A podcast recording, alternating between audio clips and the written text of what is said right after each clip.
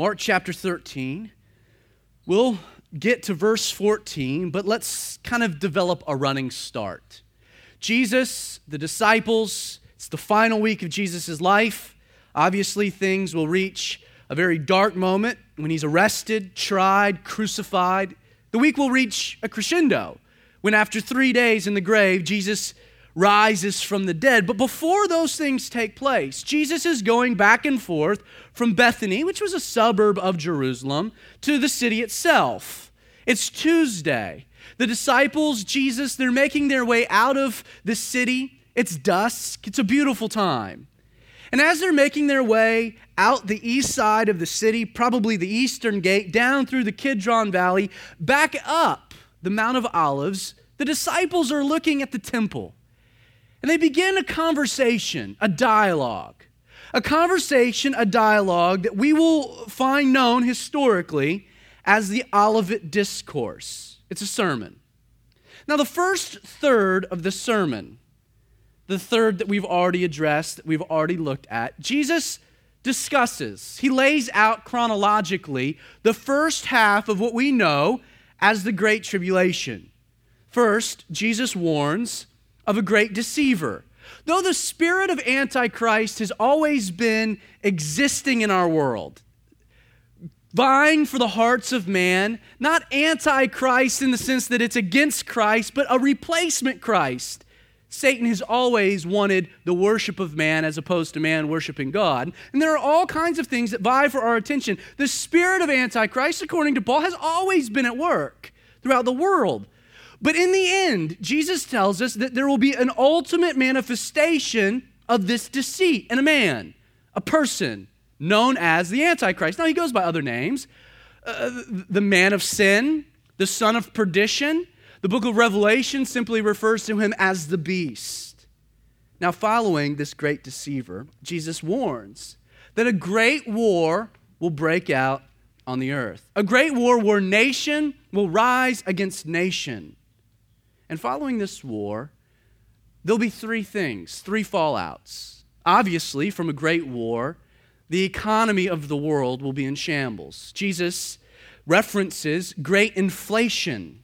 John mentions inflation as a byproduct of this global war. Secondly, there would be famine, followed by pestilence. The first three and a half years of tribulation will carry with it obviously devastating physical effects.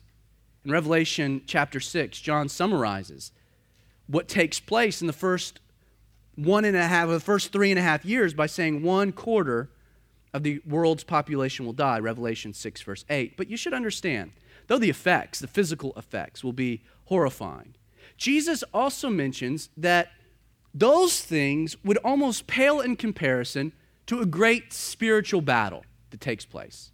There are physical effects of tribulation, but in this period of history, there will be a great revival. Multiple passages indicate that though the church has been removed from the earth, there will be a great moving of God's Spirit. People will come into saving faith. However, Jesus is equally clear in the Olivet Discourse that this great spiritual revival that takes place will be met head on by a great persecution unlike anything the world has ever seen. In the end, when it's all said and done, religious ambivalence will no longer be permissible. Today's decision, the decision many of you face, will I forsake the world and live my life for Jesus, will radically change in the end into will I forsake the world and lay down my life for Jesus. There will be no fence, no middle ground. You will either be for him or against him. Now, the core question that kind of sets the stage for this entire discourse, the disciples' question, was very simple. According to Matthew, their question was what will be the sign or singular event of your coming and the end of the age? The disciples want to know the core essence of their question was what one singular event could they look for that would be the indication that the end was near and he was coming soon, that the kingdom was on the horizon. And at this point, in the first third of Jesus' Olivet Discourse, everything he's described, everything we've looked at in the last two weeks, Jesus defined as not the main event, as not the sign, as not the singular occasion, but instead Jesus defines it as the beginning of sorrows, as just the warm up act. Now, Jesus will transition into answering their question by providing the one thing, the one event that they could look for that would indicate that the end is near and he was soon returning. Verse 14. So, it's a transitional word. When you see the abomination of desolation, spoken of by Daniel the prophet, standing where it not. Let the reader understand. And I think that that's probably a good point for us to pause to define what Jesus is talking about. Jesus is saying the singular event that will mark the beginning of the end of the age will be the abomination of desolation spoken of by Daniel the prophet. Now, our immediate question is that's kind of a funky phrase, right? The abomination of desolation. And if you've been around church at all, you've heard this phrase before. If you've read common uh, Bible fiction, such as the Left Behind series or any Joel uh, uh, uh Rosenberg books, you you're familiar with this term, this event, the abomination of desolation. But our immediate question should be let's shelve any ideas we might have let's kind of set aside whatever preconceived notions we might have gathered from common Bible literature, and let's instead we'll look at the indicator that Jesus provides us that defines what the event is. The first key to understanding the abomination of desolation is that Jesus, in this half of a verse, what does he do?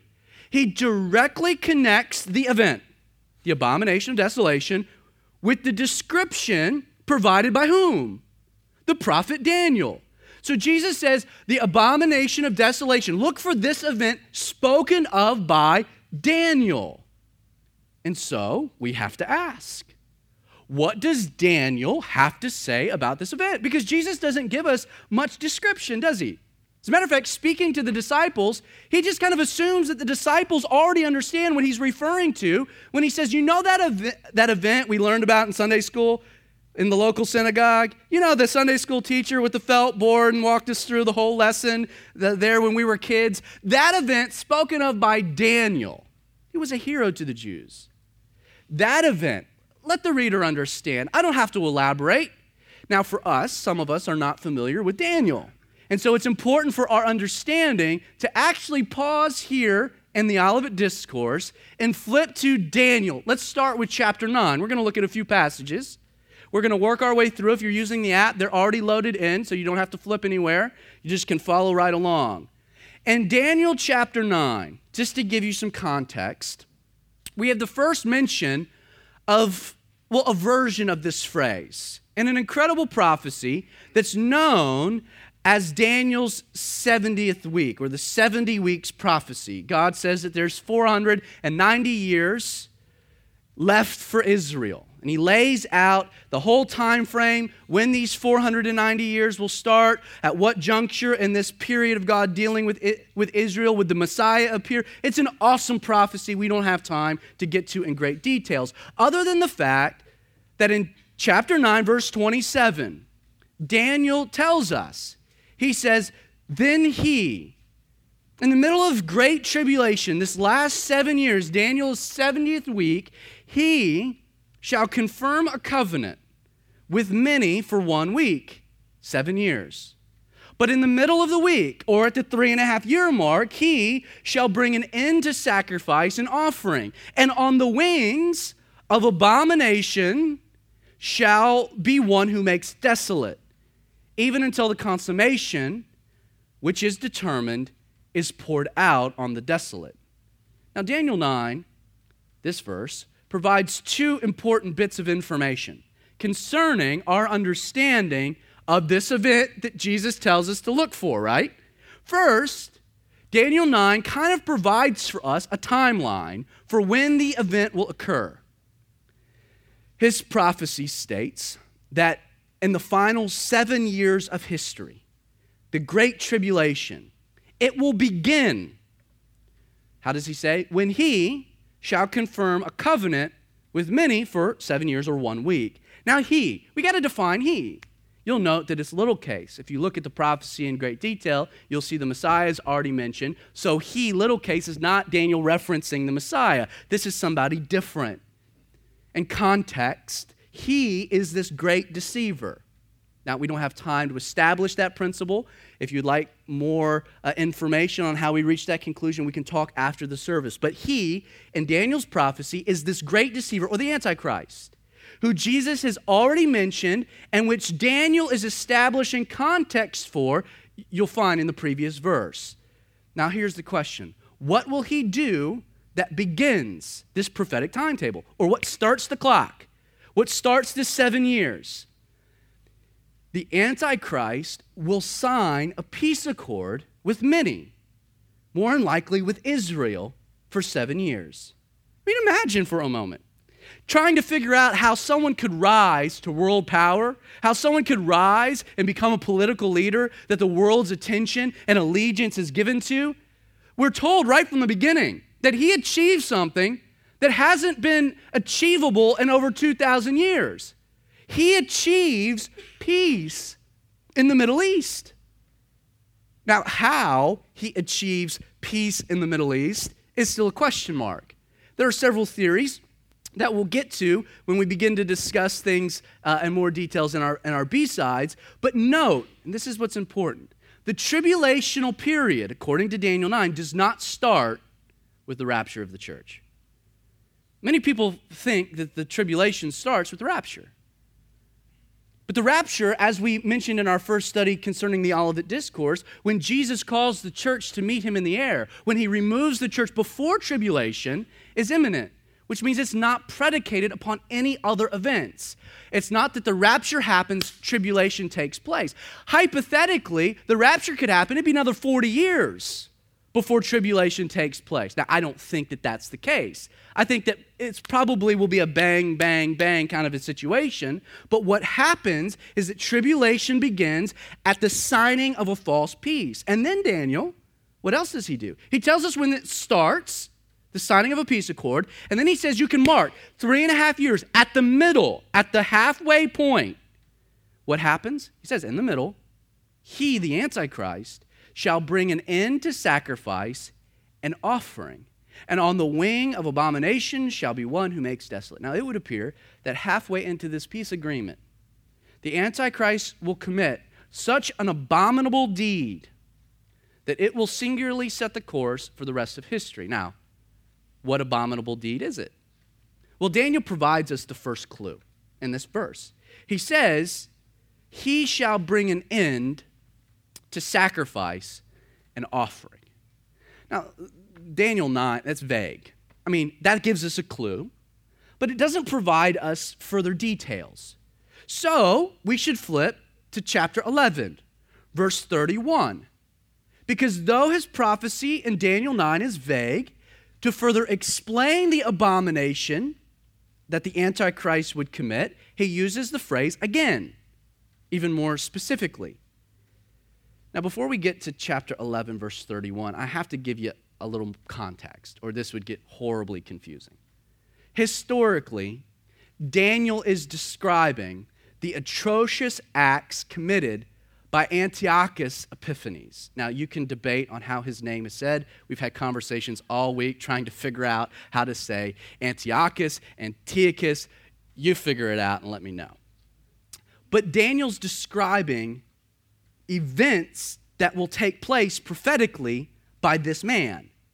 Now, in these last few chapters of the book of Daniel, he predicts some amazing events. And this might whet your, whet your appetite to study Daniel more depth. But Daniel predicts the fall of the Babylonian Empire to the Persians before it happens. Then he goes to the point where he predicts the fall of the Persians to the Greeks under the conquest specifically of Alexander the Great. It's incredible prophecy. Beyond that, he predicts the fall of the Greeks after Alexander's empire is divided into two sections to the Romans. And chapter 11, Daniel tells us that there would be one Greek leader in particular that would set the framework for the fall of the Grecian Empire that would then transition into the Roman Empire. Now, Antiochus Epiphanes would rule from 175 to 164 BC. In 172 BC, Antiochus attempted to Hellenize the Jewish people who were under his rule. He controlled Judea. And he replaced the legitimate high priest, a man by the name of Jason, with an impostor. From there, he moved south.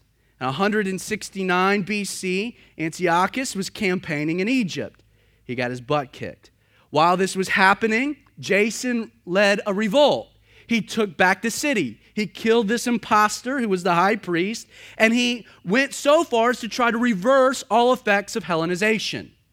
Jason. Now, suffering his defeat in Egypt, Antiochus isn't happy. He gets word what's happened in Judea. And so he goes back to Jerusalem with fury. Though we don't consider the books of Maccabees scripture, such as the Catholics, at the same time, they do record interesting tidbits of history that are relevant. Second Maccabees chapter 5 verses 11 through 14 actually gives us some detail into what takes place when Antiochus returns to Jerusalem. We're told raging like an animal, a wild animal. He set out from Egypt and he took Jerusalem by storm. And he ordered his soldiers to cut down without mercy those who he met and to slay anyone who took refuge in their houses. There was a massacre of young and old, a killing of women and children, a slaughter of virgins and infants. In the space of three days, 80,000 were lost, 40,000 meeting a violent death, and the same number were sold into slavery. Antiochus returns to Jerusalem. He crushes this rebellion, he plunders the city, and he wages an assault on anyone who would reject Hellenization and embrace the God of Israel. Now, the result would be what we know as the Maccabean Revolution. Now, setting up chapter 11, verse 31, because this is important. We're told that during the conquests of this man, Antiochus, he would defile the sanctuary fortress. So he puts it into sacrifice and offering, but now we're told that he defiles the sanctuary forces. And they shall take away the daily sacrifices and place there the abomination of desolation, which is our second clue. This word abomination appears 29 times in the Old Testament. And every place we find it mentioned, it's always a reference to an idol being set up and worshiped in the temple. One historian commented Antiochus put to death anyone who worshiped God or studied the Torah. He brutally punished circumcision, Sabbath keeping, eating kosher. He hung, and this is grotesque, he hung freshly circumcised baby boys around their own mother's necks till they were dead. And the little bodies were, were forced to be left there, rotting as a warning to others. In some cases, soldiers punished mothers of circumcised boys by pushing them off the walls of the city to their deaths below. Antiochus killed anyone who would not eat pork. It was not just that he took the city, it was that he was trying to crush the religious heritage of the Jewish people, which is more indication of what this abomination of desolation would look like. William Barclay, he says Antiochus desecrated the temple by offering wine's flesh on the great altar in the temple and by setting up public brothels in the courts. Before the very holy place, the Holy of Holies, he set up a great statue of the Olympian Zeus and ordered the Jews to worship it or face death. Antiochus had what many would refer to as a God com- complex. Epiphanes literally means God manifest. That's what his name means. But his contemporaries, it's known historically that they called him Epimanes, which means the mad one, because of his evil proclivities. So this man, he was grotesque. He waged a war against God and the people of God. Now, our question, what's relevant, is how can you connect Daniel's prophecies about Antiochus with the Antichrist? Okay, he's referencing an event, an abomination of desolation. Daniel's talking about the abomination of desolation. Who committed the abomination of desolation? Antiochus. But Jesus then says what?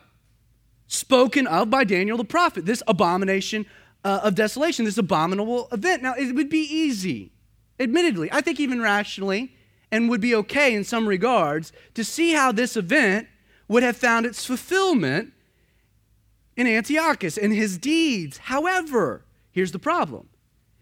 In referencing Daniel, does Jesus use the past tense? No, he doesn't. He refers to this event in a future tense, referencing back to Daniel.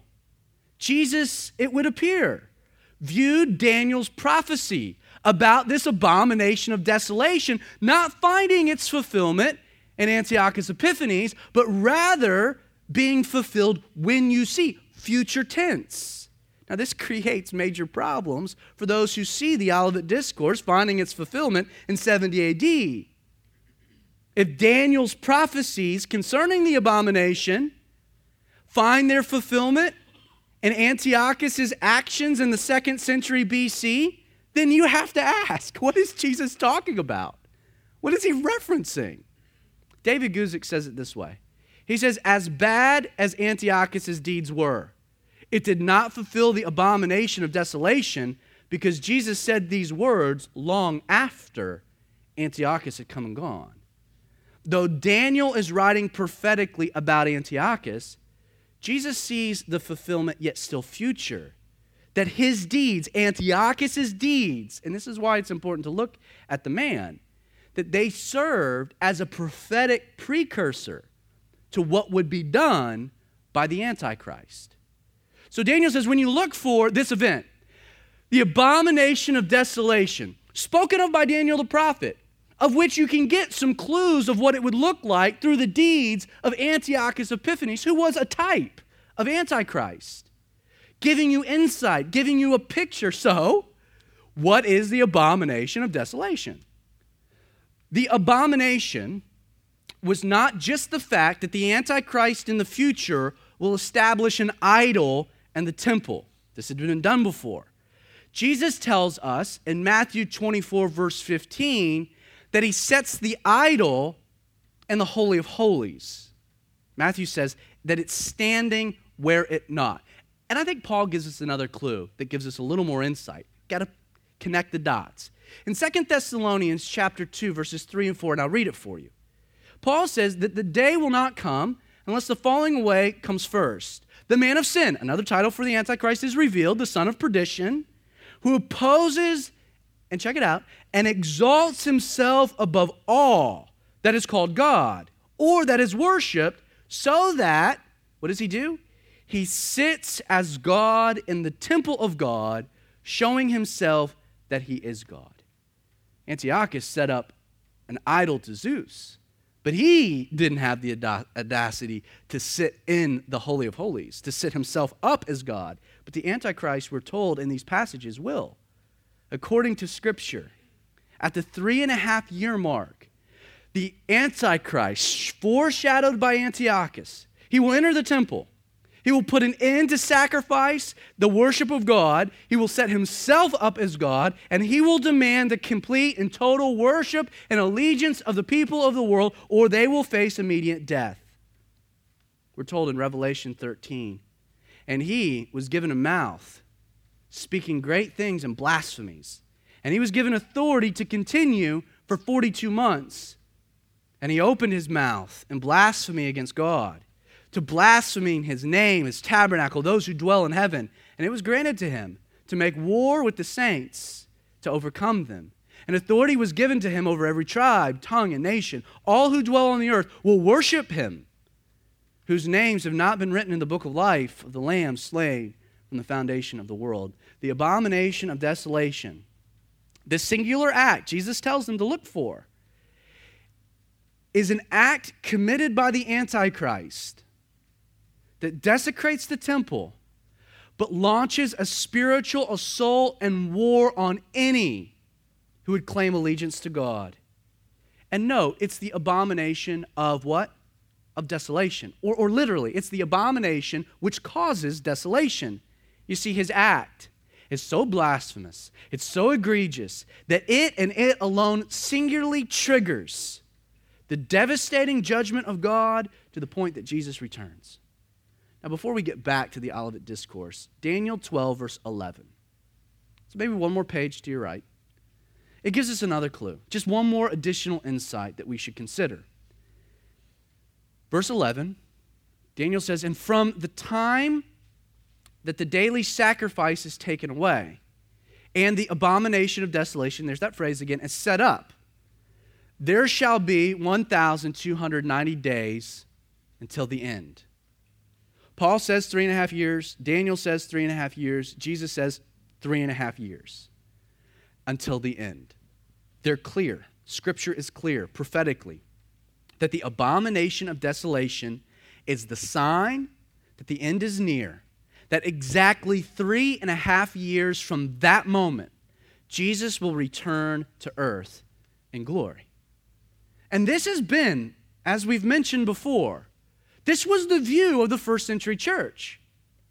As a matter of fact, writing in the second century AD, Irenaeus, he wrote that when the Antichrist shall have devastated all things in this world, he will reign for three years and six months. He will sit in the temple at Jerusalem, which, by the way, the temple at Jerusalem didn't exist. This is the second century AD. The temple has been destroyed in the 70 AD, which means that Irenaeus sees a future building of the temple. And he says that when the Lord will come from heaven in the clouds in the glory of the Father, sending this man and those who follow him into the lake of fire, but bringing in righteousness of the kingdom. So, this has been the view, this literal fulfillment, this timeline of the church from the beginning. Now, one observation before we continue. I find it to be a fun thought. It would appear that you cannot have the abomination of desolation. That it would be very difficult for the Antichrist to desecrate a temple that didn't exist, which means that you can't have the abomination without the temple. But if you uh, Google Earth, Jerusalem, you will find that there is no temple on the Temple Mount. The book of Ezekiel, we're told the prophet is commissioned to go out and to measure a third temple. And we know that his measurements don't correlate to the Herodian temple because the measurements don't fit, which leads most Bible scholars to see Ezekiel's measurements as the measurements still of a future unfulfilled building of a third temple. Now, this is a concept that preterists love to overlook, but prophetically, sometime between today and the abomination of desolation, a third temple will be constructed in Jerusalem. And do you know that absolutely everything to build that temple is prepared. I've visited, it's called the Temple Institute. It's located in Jerusalem. They have all of the building materials ready for the construction.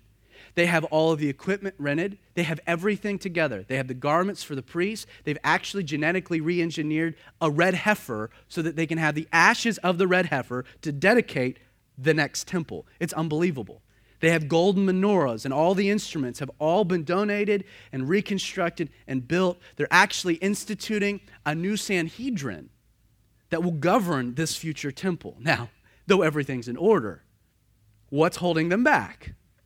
Well, as you know, the Temple Mount is not controlled by the Jews. Instead, it's controlled by the Muslims. Two holy sites exist on the Temple Mount. Ironically, they built the Dome of the Rock where they thought the Temple Mount was, so that the Jews could never come back. Interestingly, that more recent archaeological discoveries have concluded that they missed, that actually the temple was built just to the right of the Dome of the Rock, which means that there's this nice big open piece of real estate with perfect dimensions for the reconstructed temple. Ezekiel measuring the third temple, it's interesting that he went to measure the outer courts, and the angel told him not to worry about it. He said that the outer courts have been given to the Gentiles, leading some to think that a temple could exist next to the Dome of the Rock, the Dome of the Rock existing, and the outer court of the Gentiles. But there's another problem that exists with the rebuilding of a temple the Jews don't care. I mean, that really is the truth. A recent poll said that only 40% of Jews are in favor of rebuilding a temple. They don't care.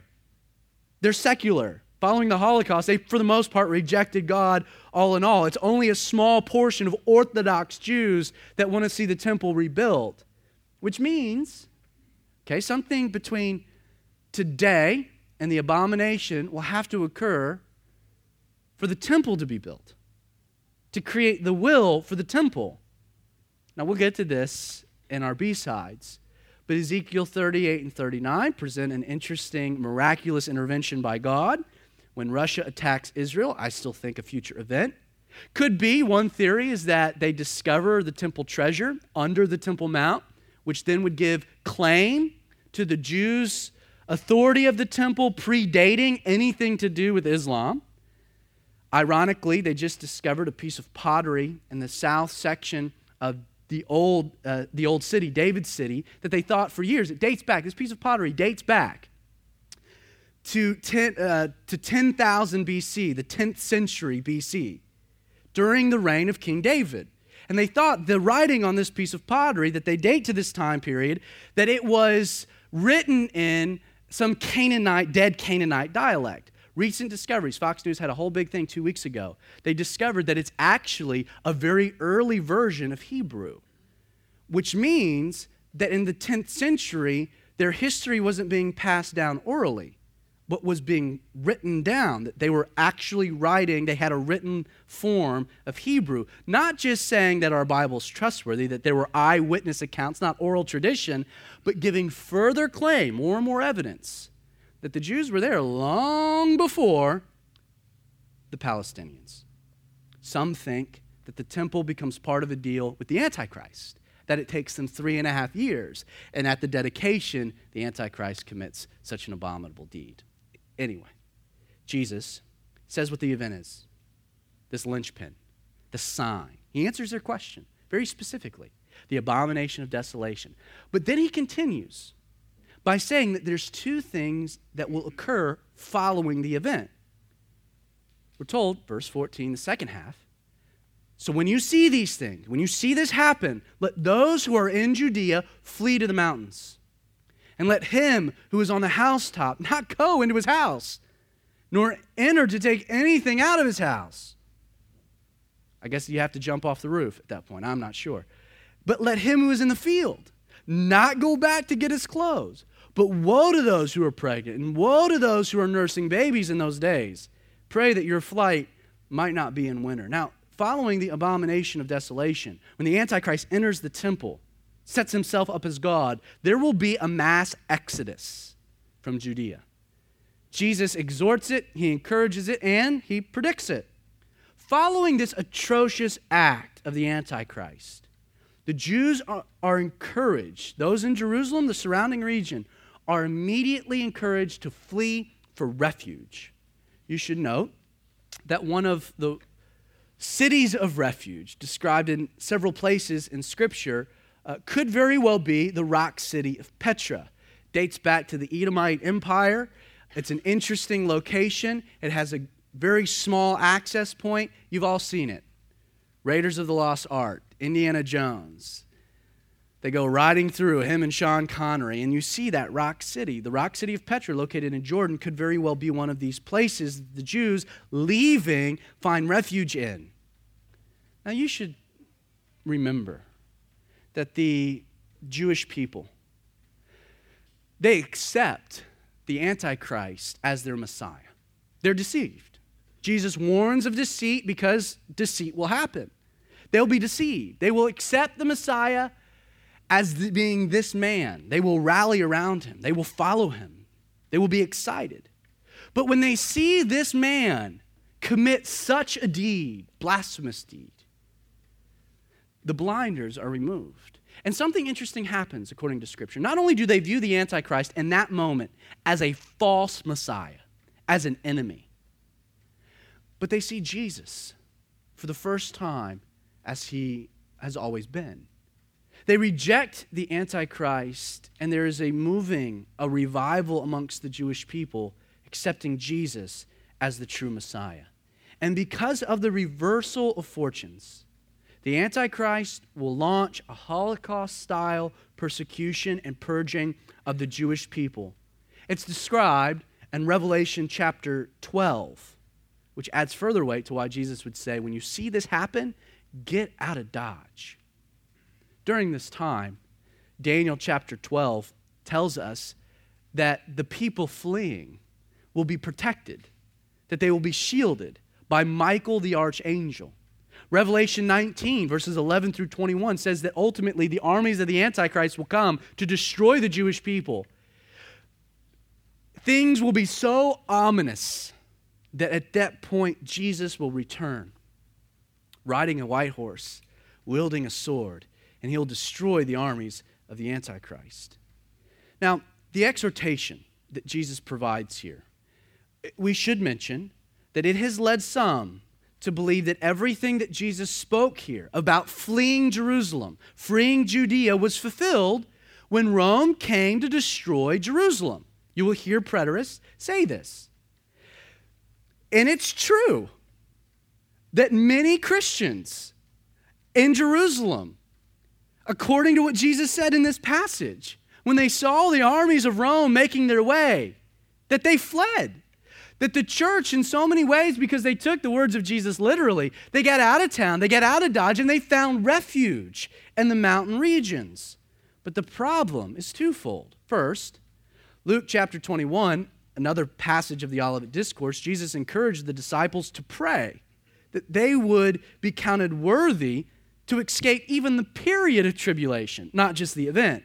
And secondly, well, the Exodus, the persecution that follows, it comes after what? The abomination of desolation, which you cannot pinpoint at all into any event historically in Titus's sacking of Jerusalem in 70 AD. Now, the second thing that will happen so there's this mass exodus.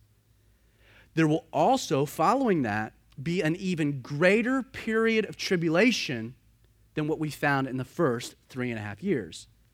Verse 19 For in those days, after the abomination, after the Exodus and those days, there will be tribulation, such as has not been since the beginning of the creation which God created until this time, nor will there ever be.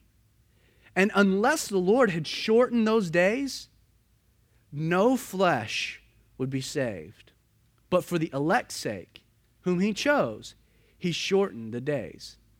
Now, it's my conviction that at least the first five sealed judgments take place during the first, well, the first third of the Olivet Discourse, and my estimation, the first half of the tribulational period. And then following the abomination of desolation, the last three and a half years, you have the trumpet judgments and the bowl judgments, which undoubtedly in so many ways overlap. That in unlocking the last two seal judgments, you have these other ways of judgment taking place in the last three and a half years. Let me just kind of give you a rundown of what kind of tribulation we're talking about. One third of all the vegetation is burned up. One third of the seas become blood, killing one third of the sea life, destroying one third of the ships. One third of all fresh water becomes blood, limiting the drinking water. One third of the sun, moon, and stars are darkened. A great asteroid hits the planet. Locusts from the bottomless pit are loose to torment humanity. It's like a zombie apocalypse. Demons are loose from the Euphrates, given permission to kill one third of mankind after one quarter's already died. A loathsome sore comes out on any man or woman who's taken the mark of the beast. The remainder of the sea and fresh water become blood. The sun scorches the earth. Global warming does happen. The world is covered with a supernatural darkness that torments mankind. There will be incredible thunderings and lightnings. A great earthquake occurs, unraveling everything that's ever happened before. An earthquake such as islands and mountains are removed. Great cities are laid to ruin. Hundred pound hailstones fall from the sky. It really is true when you read through these tribulational period, these events, that unless the Lord had shortened the days, no flesh would be saved. And for the elect's sake, whom he chose, he shortened the days the abomination of desolation. It will spark a revival amongst the Jewish people. It will spark desolation, a judgment of the world. But it's equally true that these events will cause some to waver in their faith. He continues, verse 21 Then if any of you says, or if anyone says to you, Look, here is the Christ, or look, here he is, or he's there, do not believe it. For false Christs, false prophets will rise, they will show signs, wonders to deceive, if possible, even the elect. But take heed. See, I have told you all things beforehand. And once again, there are those who will say that Jesus' reference here of the elect, well, that it's evidence of the church being present during these things. That the church, the elect of God, will find themselves in great tribulation. However, these people overlook the context of what Jesus is saying to whom he's saying it. At this point, the disciples are Jews. He's referencing things from a Jewish context, which means that the precedent for the word elect is not found in yet future scripture to be written in the New Testament that uses the word for the church, but rather in past precedent established in the Old Testament, which means that the elect is not the church, but is a reference to whom? The people of God, the Jews. All throughout the book of Isaiah, the prophet refers to these people as the elect. Chapter 45, verse 4 For Jacob, my servant's sake, and Israel, my elect, I've called you by your name. Isaiah 65, verse 9 I'll bring forth the descendants from Jacob, and from Judah, an heir of my mountain, my elect shall inherit it. This would have been the context the elect being Israel and not the church. You can't make that leap. But in those days, verse 24, after that tribulation, no doubt Jesus probably now describing some of the ending of the bowl judgments. The sun will be dark and the moon will not give its light. Stars will fall from heaven. Power of heavens will be shaken. And they will see the Son of Man coming in the clouds. Once again, Jesus said, the sign of the end and what? His coming. They will see the Son of Man coming in the clouds with great power and glory. And he will send his angels and gather together his elect from the four winds and from the farthest part of the earth to the farthest part of heaven. Paul says that even today in Romans 8, that creation is groaning for its maker. It would appear by the end, it's screaming for its maker. This kind of cosmic calamity. We don't just find reference by Jesus or the book of Revelation or Daniel. Isaiah 13, Ezekiel 32, Joel 2, Amos 8, Zephaniah 1, over and over and over again, we find similar descriptions of how everything will end. A crescendo will be reached where the earth is screaming for its maker. Thing is literally going to hell in a handbasket. And Jesus will return. He returns. And what does he do? He crushes the armies of the Antichrist. He restores a broken planet. We're told that he binds Satan for a thousand years and establishes a kingdom of peace where he rules and reigns from Jerusalem. Now, next week, we're going to be looking at two parables that Jesus uses to kind of conclude this great discourse. But I want to leave you with a very simple exhortation, something maybe you haven't thought about. What made the Antichrist's actions such an abomination? Oh, we've mentioned it. We addressed it, right? What made his deeds so abominable? Well, he entered the temple and declared himself to be God, right? We're on the same page there. Now, there's some fallout, there's some more things that happen. But I want you to consider. Because when we think of the abomination of desolation, by the way, the only act that Jesus ever called an abomination, we think of it in this future context of the Antichrist and tribulation, the temple. But really, when you whittle down his act, the act that Jesus calls an abomination that causes desolation, when you whittle it all down to its core, to its essence, what is it? What Jesus defines as an abomination is when a man establishes himself into a place that is only reserved for God and God alone. Do you realize that you were created in the image and the likeness of God? That God has made you and wired you, has created you and formed you to rule you, to exert influence over you, to reign in your life. That on the throne of your heart, it was made, the throne was made for one man, and his name is Jesus. That you were created not to fulfill your purposes or your destiny or your will, but rather that of God. That your throne is reserved for God. That you are the temple of whom? The living God. And if Jesus would say that this act of the Antichrist, and yet a future day where the Antichrist goes into the temple and sits on a seat that's only been reserved for God and God alone, if God says that is an abomination which will produce a desolation, it's the same with you. Because the truth, the sad truth, is that many of us are also committing an abominable deed where we, instead of surrendering our life to the king, instead exert ourself, prop up ourself onto the throne. We don't want anyone else to tell us what we can and can't do. We want to be the master of our own destiny. I want the scepter. I want to call the shots. And in doing so, I am committing what Jesus refers to as an abomination. That it not be so. But within this phrase, we're given the result of such a deed. If you exert yourself as your own God, if you are your own idol, if you sit on your own throne, if you're not willing to surrender all to Jesus, what will follow? The truth is only desolation. And I'm not just referring to for eternity. I'm referring to the here and now. I got together this past week with a young man I hadn't seen in years. And we had gone two totally different directions.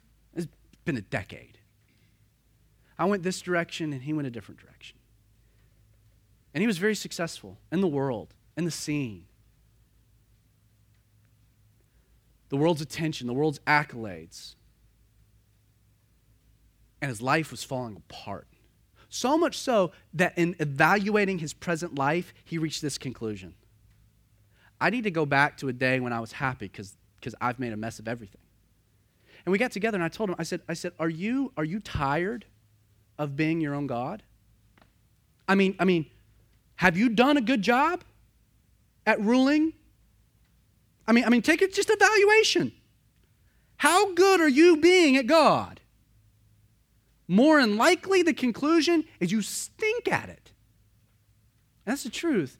Many of us can look back to a time, or maybe even presently evaluate a time, where we look around and say, you know, I'm being my own God, and I'm making a mess of it all. Because guess what follows the abomination? It's desolation, it's emptiness, it's hollowness. Hey, you want to be your own God? Go for it. But you're going to make a mess of the world you live in. And that's the truth.